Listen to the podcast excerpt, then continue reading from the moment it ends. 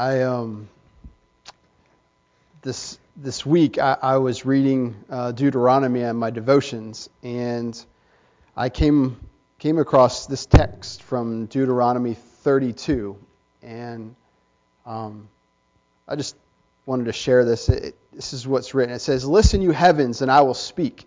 Hear, you earth, the words of my mouth. Let my teaching fall like rain, and my words descend like dew." Like showers on new grass, like abundant rain on tender plants. I will proclaim the name of the Lord. Oh, praise the greatness of our God. He is the rock. His works are perfect, and all his ways are just. A faithful God who does no wrong, upright and just is he. And um, I was refreshed by those words, remembering who my God is and that his, word is good. It is life giving. It is refreshing.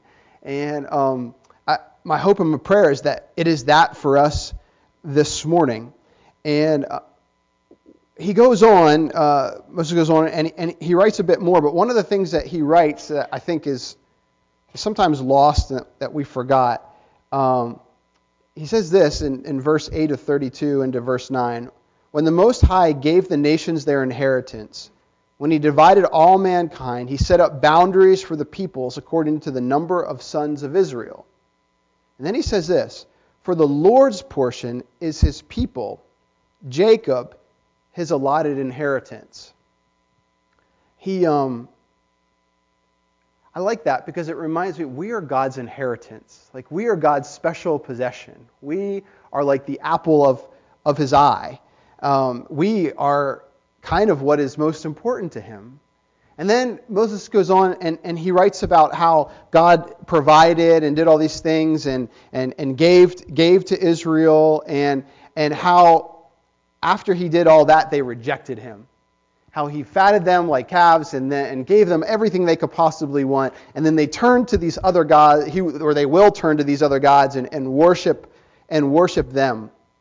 And and he goes on to say that when that happens, God is going to make things very difficult for Israel. And he's going to take his hand of blessing away, and he's going to let them have what they chase after these other gods that are not really gods at all. And he said, What is going to happen is, is they're going to find in verse 31 for their rock is not like our rock, he says, as even our enemies concede. And he, and he basically says that you, you can chase after these, these other gods, but they're not real, they're not valid.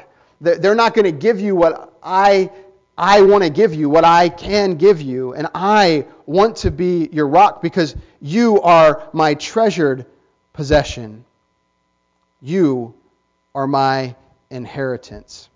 And he says in verse 39 See now that I myself am he. There is no God besides me. I put to death, and I bring to life. I have wounded, and I will heal, and no one can deliver out of my hand we, um, when we come here on Sundays or when you um, get together for a Bible study with other believers or when you do your devotions personally, kind of day to day, week, week to week, I think we would always be wise to remember that we are spending time with a God that is real, not one that is like Casper the Friendly Ghost, or, or not one that purports to be able to do things that can't. But our God, I think we sometimes lose this because I, particularly me, I'm so tactile. Like I, I'm, I'm, I, I you know, I, I, I like evidence. I, I, like to see things to know that they're actually there. Um, and sometimes we, we struggle like um, because God it, does not have like a physical substance to Him, like to to know that there's something that we can hold to, onto. And I think sometimes because of that, he doesn't seem real, but, but he is. And if we, actually, Maggie asked me last night, how do you know God is real, Daddy? How do you know that this is actual reality? And um, where we kind of got is that God really wants to reveal himself to us if we really want to know him. if we don't want to know him, like if we're just trying to disprove him, like we, we, we want to be able to say to people, well, I asked him for this and he didn't do it, so he must not be real, then, then we're not going to see him. But if you really want to know him, if you really want to experience him, he wants to show you. Because we are his inheritance. you are the apple of his eye. You are the little chicks, uh, and he wants to spread his feathers over you and protect you. He wants you to know how real he is, and he will reveal himself if you want to know him.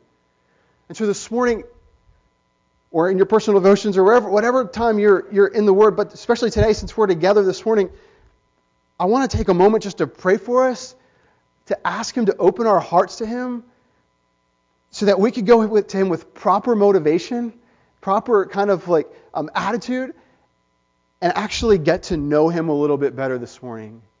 Actually get to see him through his word. Actually get to experience him through the Holy Spirit. So we don't just leave here having heard a nice sermon and sung some pretty songs and said hi and had a little bit of fellowship together. So we can really leave here having had an experience with the eternal God. That's what he wants. That's what I want for us.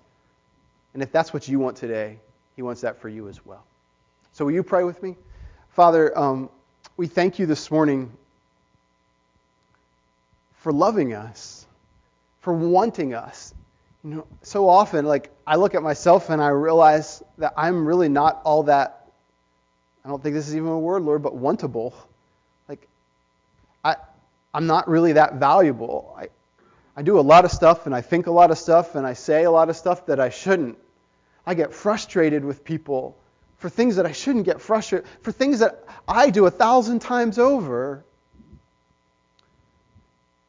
And I, I don't a lot of times even live as though you're real. I go about my life just doing my own thing for my own motives and for my own gratification so when I think about that, I realize like how unworthy I am. Yet you want me. Yet you love me. I'm like your inheritance. We are your inheritance. Like, and that blows me away. And I would just humbly ask in Jesus' name right now that your Holy Spirit would open all of us that to a greater level. Oh, Lord, as we get into your word, as we spend time together, that you would open us to your spirit so that we could be taken more deeply into your truth and into holiness. And, and Lord, that we could be changed through our time with you today. Please open the eyes of our heart. Please open our spiritual ears. And let us just commune, just kind of be with you today. We love you. We thank you for who you are and all that you do. And we thank you for loving us. In Jesus' name, amen. Amen. So if you have a Bible, um, open to Matthew chapter 7. We are um, finishing our series on the Sermon on the Mount. Um, it's been a long haul. It's been almost six months that we've been in these three chapters, or two and a half, I guess, really. Um, but we're going to finish up today um, with a story um, that is probably, or uh, some words of Jesus that are probably pretty familiar to, to many of you. but incredibly powerful and challenging and, and, and valuable for us um, as followers of, of Jesus. So we're going to start in verse 21 and we're going to work through the end of, um, towards the end of the chapter. Um, but Jesus says this He says, Now to everyone who says to me, Lord, Lord, or I'm sorry, not everyone who says to me, Lord, Lord, will enter the kingdom of heaven, but only one who does the will of my Father who is in heaven. Many will say to me on that day, Lord, Lord, did we not prophesy in your name, and in your name drive out demons, and in your name perform many miracles? Then I will tell them plainly, I never knew you. Away from me, you evildoers. Therefore, everyone who hears these words of mine and puts them into practice is like a wise man who builds his house on the rock. The rain came down, the streams rose, and the winds blew and beat against that house Yet it did not fall, because it had its foundation on the rock. But everyone who hears these words of mine and does not put them into practice is like a foolish man who built his house on sand. The rain came down, the streams rose, and the winds blew and beat against that house, and it fell with a great crash. So, um, as I mentioned, we're, we're closing out the, the sermon on, on the Mount today. It has been a great journey to work through this, and this is kind of like the culmination of, of, of it here in, in chapter 7. And, and it's a, like much of the rest of the Sermon on the Mount, it's a difficult teaching that, for me anyway, and I think for many of us probably, hits pretty close to home. And it's one that I think we, we have to take to heart if we're going to walk in the righteousness and holiness that God desires for us to walk and be considered one of his own as, as his inheritance. So,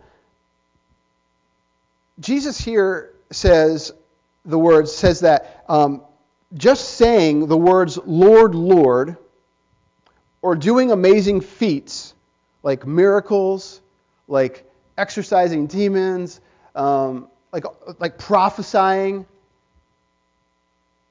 doesn't qualify you as a follower of Jesus. He says actions aren't enough, words aren't enough. And for me, as I sometimes, maybe for you, sometimes as I read through this, it seems kind of confusing uh, to me. Um, it sounds, sometimes it sounds like it's just never enough for the Lord. It doesn't matter what I do, it doesn't matter what I say, it doesn't matter how I act. I just it just seems like it's never quite getting me there. Oh, every time, like I think I've arrived there, like something else is tacked on to what I have to do in order to be a follower of Jesus, to be a disciple of Jesus, to be what we would call a Christian. It just seems like sometimes the, the finish line keeps getting moved. And just when you arrived, there's something else to do, and I get worn out, or I get tired, or maybe some of you sometimes feel like you just want to throw in the towel. Fortunately, I think what we're going to find today is that actually just isn't the case. Sometimes I, I read the scripture in a, my own understanding, and, and because of that, I, I misinterpret what it's, what it's saying. And, and fortunately, that's not what God's saying at all. He's not going to continue to move the finish line. And He doesn't tack anything extra on to, to things that you have to do or say uh, in order to be a follower of Jesus. But I understand why we sometimes can feel that way. I've, I've been there. Jesus makes clear in verses 21 to 27 of Matthew chapter 7 that with our mouths we must confess Jesus is Lord.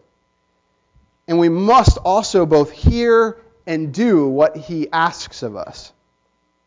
We, we have to confess him as Lord. We have to hear the truth.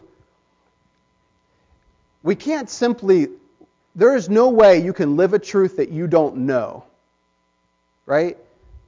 It's vitally important that we learn the truths of Scripture, which is why we meet here every Sunday which is why we have Bible studies that we go to, which is why, like, uh, Bill and Mickey teach on Sunday mornings before we come into to large group. It's why our kids and our youth go to a Bible study in, on Sunday mornings. It's, it, it, it's why we do personal devotions. Because you can't love, we've mentioned this earlier in the Sermon on the Mount, but you can't love something you don't know. You can't follow someone that you don't, that's not leading. It's, it's impossible to teach a lesson we haven't learned it, it would be like it would be hard for a, a person to be expected to play rugby if they had only ever been trained to play tennis, right? Because the rules are different, the equipment is different, the, the, the format is different, the field is different. You just you can't do that. I, I can't bake. It would be impossible for you to expect me to bake a cake without a recipe because I wouldn't know how to do it we're going to, part of what the youth are going to be doing on the mission trip is making baked goods and, and then taking them to first responders and praying for them. And Luke said, Should I bring my recipe for shoofly pie? And I was like, Yes, for me. I don't know if we're going to need it for the first responders, but definitely bring it for me. But like, you need to know, you can't just expect somebody to make a pie without any direction. And similarly, Jesus says we must hear. It's vitally important that we learn the truth the gospel, the teachings of Jesus, in order to do what he says, to follow him, to be one of his own. We can't live a truth that we don't know. We don't know the truth unless we get to know him who is the truth. As I read this, study this section, here is some of my struggle. He's, Jesus says, Lord, Jesus says that not everyone who says, Lord, Lord, will enter the kingdom of heaven, but only he who does the will of my Father who is in heaven. Then he goes on to comment that some of the people who do the things that apparently are of God, like casting out demons and prophesying and doing all these things, that they will end up before Jesus having done the things that apparently we're supposed to do, and he will say, Away from me, I don't know you. So they do good things in his name, but yet he rejects them. He said in verse 21 He who does his will will enter the kingdom of heaven. But then, like in 23, the people who have done his will apparently are being rejected by him. How does that work out? Like, how do we make sense of that? Like, I get why sometimes we're confused about this because he seems to be talking out of both sides of his mouth. And then in verse 24, he says, Therefore, everyone who hears these words of mine and puts them into practice, again, the doing. Sometimes I just really, and I think probably you are in the same boat, I struggle to understand what God is expecting. I think he says one thing, and then he seems to be saying something else. In those times, I always have to remind myself that the things that seem to be contradictory are not. That our God is good, and He doesn't lie, and He doesn't want to lead us astray. And that the things that He asks us to do are right, even if I can't figure them out at the time. And then I have to ask God to help me to figure them out. And sometimes that consists of talking with someone. Sometimes that and, and no joke, I don't have everything figured out. So I'm thankful for some of you who I can bounce thoughts off of. I can share my struggles with. And you can help me kind of get to a place of truth as I study the scripture. Here in verse 24, Jesus says that the one who hears his words and puts them into practice is like the wise man who builds his house on the rock. And for this reason, when the rains come down, when the rivers rise, and when the winds blow, his house stands. It won't fall. And why? Because it's built on the rock. Hearing and doing and saying and doing is not enough. You can do all, we've mentioned this before, you can do all the right things in the world. And they, they could amount to nothing and you can say all the right things in the world. And when eternity comes, they could amount to nothing. Our words and actions aren't enough in and of themselves. They have to have a deeper foundation than sound and physical change. And this is the key to understanding what Jesus is saying in verses 21 through 27. This is really, really, really important, y'all. It's kind of like Jesus was saying earlier in the Sermon on the Mount in chapter 6 when he said this. He said, Be careful not to practice your righteousness in front of others to be seen by them. If you do, you will have no reward from your Father in heaven. So when you give to the needy, do not announce it with trumpets, as the hypocrites do in the synagogues and on the streets, to be honored by others. Truly, I tell you, they have received their reward in full. We can do the right thing, but for the wrong reason, and spiritually, like eternally, it will benefit us nothing. It will be zilch, none. And Jesus' example here from Matthew 6 about people giving and just having trumpets to, to draw attention to them as they're giving illustrates this perfectly. They gave so people would look at them and think, oh, how great of people they are. They didn't give to honor God. They gave to honor themselves. In essence, these individuals are doing a good thing, but they're doing it for the wrong reasons. They're not doing it for God's glory. And Jesus goes on to share how we are to live and give, following those verses in, in, about giving. He says this He says, But when you give, do not let your left hand, I almost did this one, do not let your left hand know what your right hand is doing, so that you, your giving may be in secret. Then your Father who sees what is done in secret will reward you. So what's he saying? He's saying, don't give for other people to look at you and think good things about you. Give for God's glory, for his recognition. And when you do that, because he sees everything that's done in secret, you don't have to have other people see it. A few weeks ago, I mentioned um, Milton Hershey, Mr. Hershey, and how he had given his fortune to um, the trust that now is the Milton, uh, uh, the Milton Hershey School, and um, he, how he did it all before he died, which is pretty remarkable. But I think what I didn't mention was that he did all of that in secret actually only came out years later um, because of some, some financial documents um, that had to be published that people found out what he had done. Mr. Hershey didn't give up his fortune so that other people would think well of him. He did it because it was the right thing to do. He did it for those kids, and he did it for God. That's incredibly remarkable because it's so rare I think. You know, today people people still give their fortunes to nonprofits. They do it all the time, but typically when they do it, they have a press conference and announce it. You know, they and they, they do it to draw some attention. Even no matter how selfless it is, selfless it is, oftentimes there's something about themselves that they want applauded. Very few do it in secret. Doing it in secret validates your motivation. And that's what Jesus is getting at in verses 21 to 23. It's easy to say, Lord, Lord, with no heart. And one can even possibly do the right thing with a lack of proper motivation. Yet, without the right heart posture, the words and the actions, even casting out demons and even prophesying and even doing miracles, is worthless.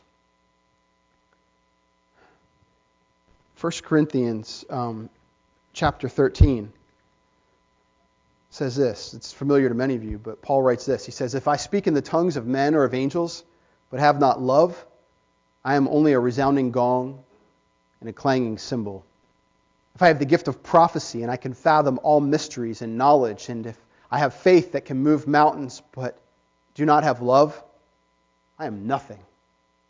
If I give all I possess to the poor, and give my body over to hardship, that I may boast, but I do not have love, I gain nothing.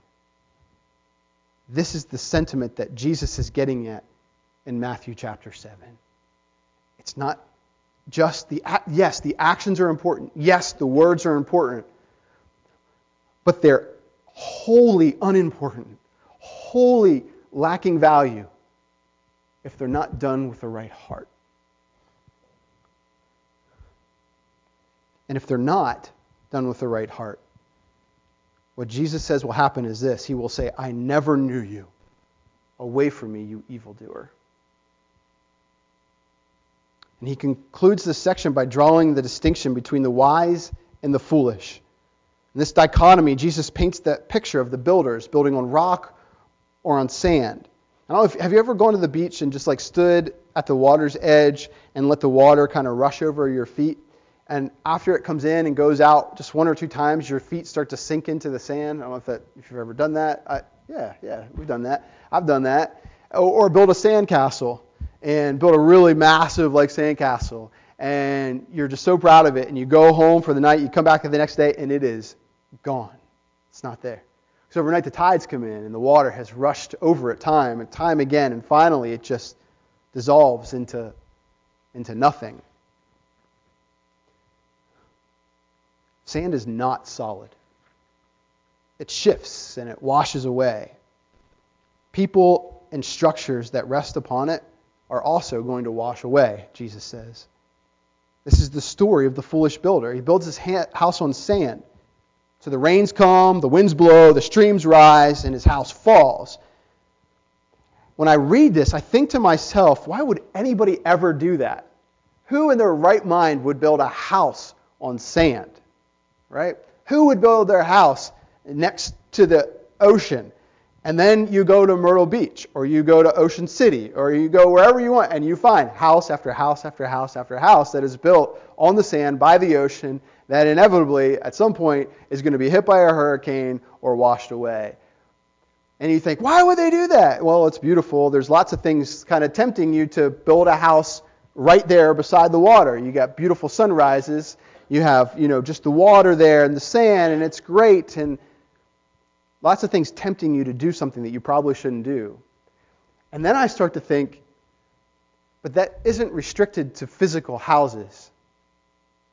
How many of us have kind of like metaphorically built our lives on sand? Right? A lot of us have. And we've done it in a variety of ways. Done a lot of different things. Some of us you know, some of us have fallen in love with the wrong person because they're pretty or they're handsome. I've never had that problem. like, not pretty, yes. The handsome part, no. Woo! I'm gonna I'm gonna hear about that one when I get home. I uh, so uh, uh, oh man, how am I going to recover from that? she, has got some. Yeah, take a moment. Thank you. Thank you. Yes. Yeah, please intercede for me right now. Yes, yes. In all seriousness, though, like how many of us have, have done that? Or we maybe you haven't done this, but plenty of people do. We marry for money or prestige. We marry for something that's not real healthy. How many of us we work so hard at our job. And we're there. I'm sorry, I just saw a deer running across here. Uh, and another one. Oh my goodness, look at that. Um, we, we pursue our job at the expense of our family. We work night and day, day and night. We travel all the time. And we're not home very much. Because it's what's really important because we have to build up a nest egg or we have to provide financially. How, how many of us invest eh, our kids in, in sports and activities, or as students, we're in sports and activities and all this other stuff, and it crowds out all the other important stuff. We make the what is eternally what eternally lacks importance most important. And I'm not saying that you should just like quit your job or run away from your not saying run away from your spouse. I'm not saying that you shouldn't play sports or have activities. But I think sometimes sometimes they become our, our foundation in our life. We build upon them. And I think what Jesus is just trying to help us see here is that those things are sand. That one day your beauty is going to fade. That hasn't happened yet. I'm trying to win it back. Keep going. But it's going to happen. And someday your money could go away. And at one point, as some as Mike found out, you could fall and hurt yourself. And your athletic career could be over all of it is going to go away in one way or the other at some point. It's not going to be there anymore. And if that's what your life is built upon, it's sand. Jesus is saying we've got to stop prioritizing hobbies and sports and education and travel and, and even our, our marriages and children over Christ. They cannot be our priority. Because if they are, they're going to wash away and we are going to be left with nothing. We are going to literally drown. When the waves come and the winds blow and the rivers rise.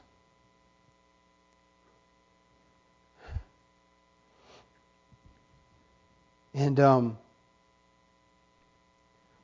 what Jesus is getting at, I think in 21 to 23 and also 24 through 27, is that it's not just about the time we spend here or the, the building or reading eh, here in this building or reading our Bibles or serving those who need or praying or spending time with your family or going to work or your marriage or your activities or your schoolwork. You know, the, not that any none of those are ter- totally unimportant, but they can all be important, but they only find their importance when we're doing them with the right heart, when Christ is at the center.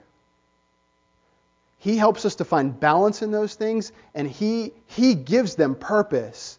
He gives them value.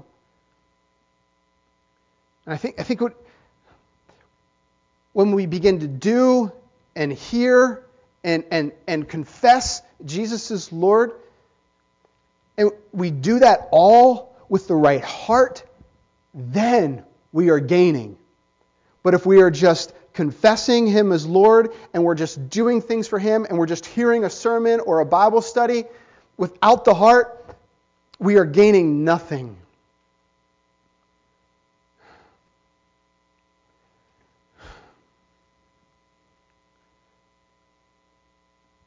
I um there um there's going to be a there's going to come a time for judgment right? There's going to come a time when we have to stand before jesus and that it's pretty apparent from verses 21 to, to 23 when jesus says that to some of us he's going to say away from me. And i um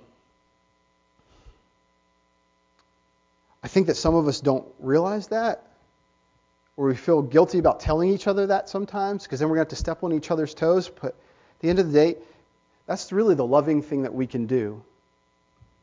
I want you to know today that at some point there's going to be a judgment.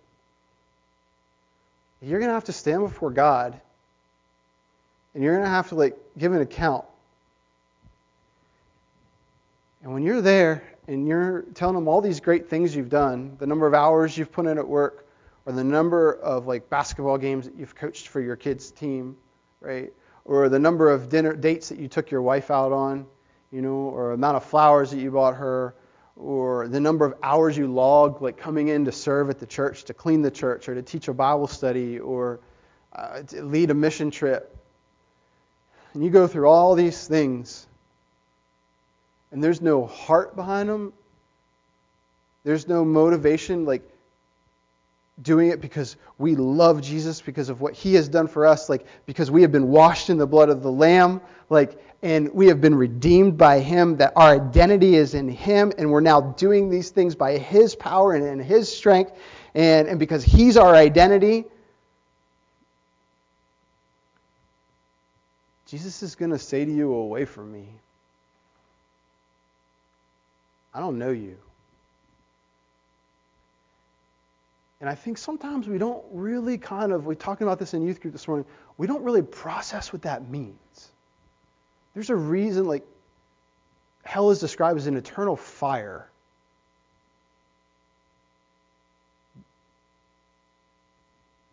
Think about that, what that would feel like if you were burning and never died for all eternity. And um, That's how some of us are living. That's the destiny to which some of us are living right now. but here's the thing like the whole point of the gospel, the whole reason Jesus came to this earth, like the reason he, he was born, like he took on the very nature of a servant, the scripture tells us. Like he, he was God himself and he was born and then he lived a life where he was rejected by pretty much everybody except for a few. And then he was beaten up for it and he was crucified for it. He was killed and, and, and the even worse than being killed on the cross, he was separated from his father. Like he literally went to hell. He took that burning on for us the reason all that happened is because you are treasured by God. It's because He loves you. It's because even though you've chased after every other thing and you continually chase after every other thing, He still, for some unfathomable reason, wants you.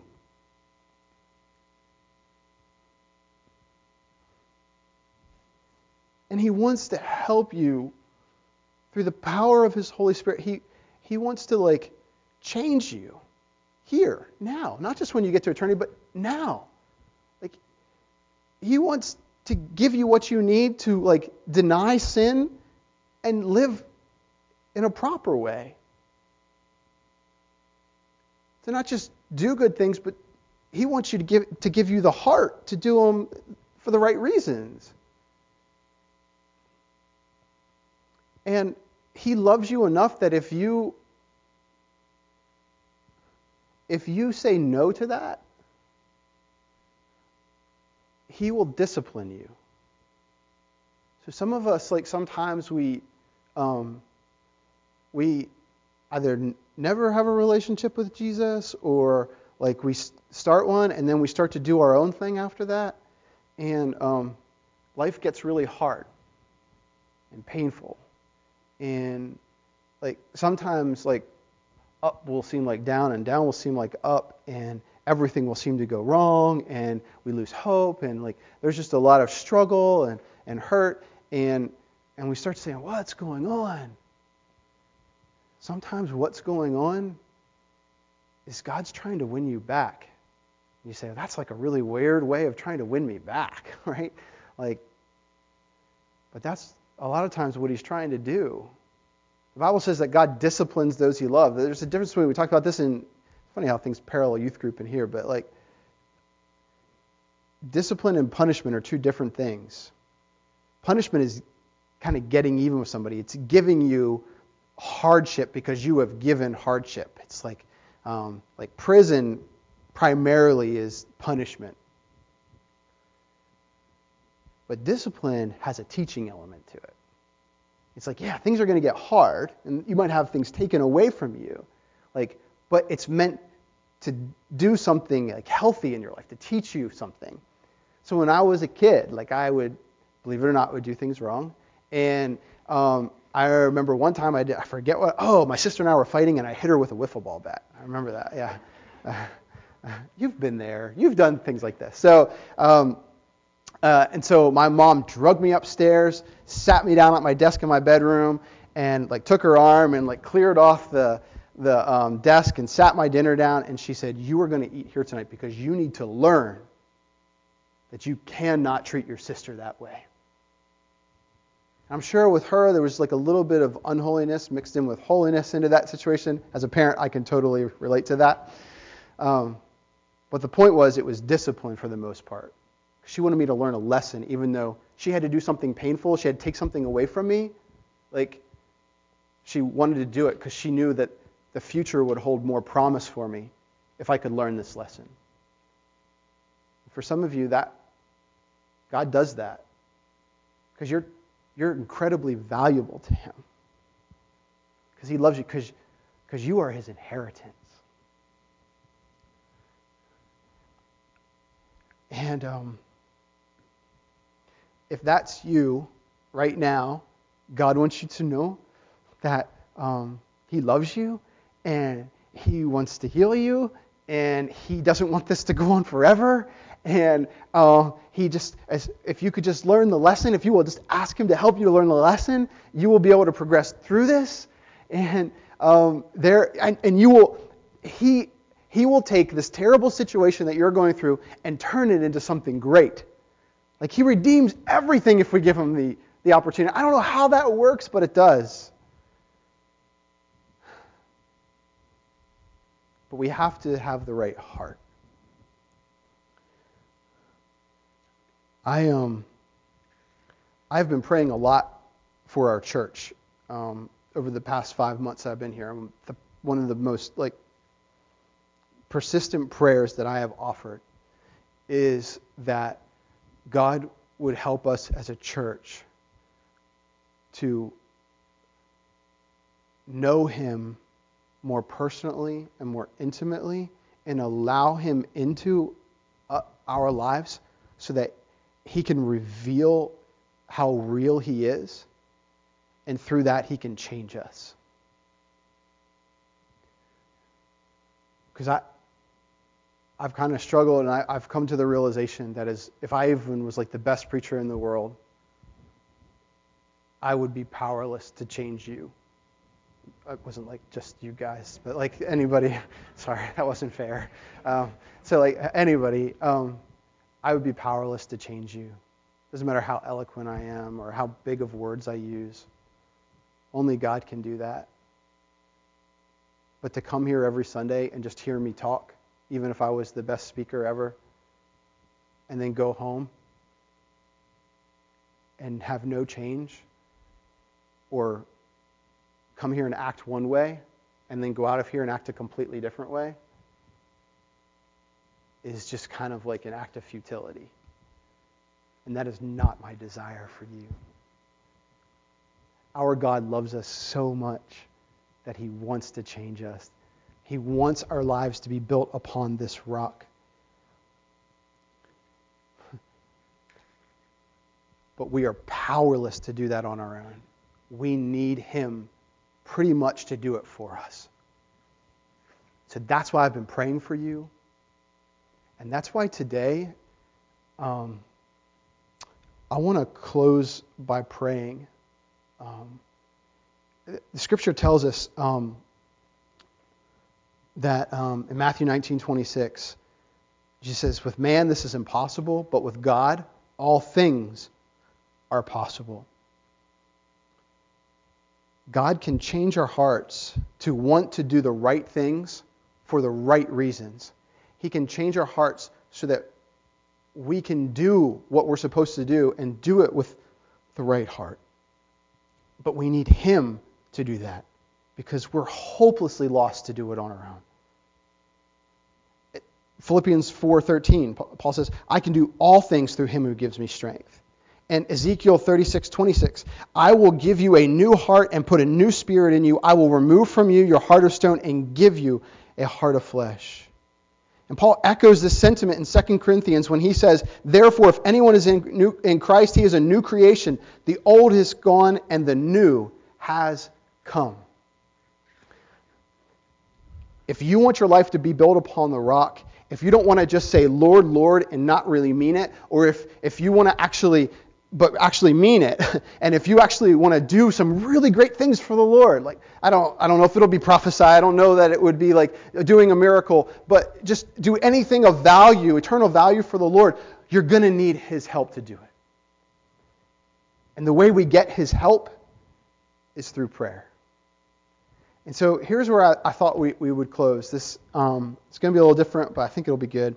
I would love for us to to break up into groups, and um, I, am going to have like a group like maybe like right right here, um, and then maybe like a group.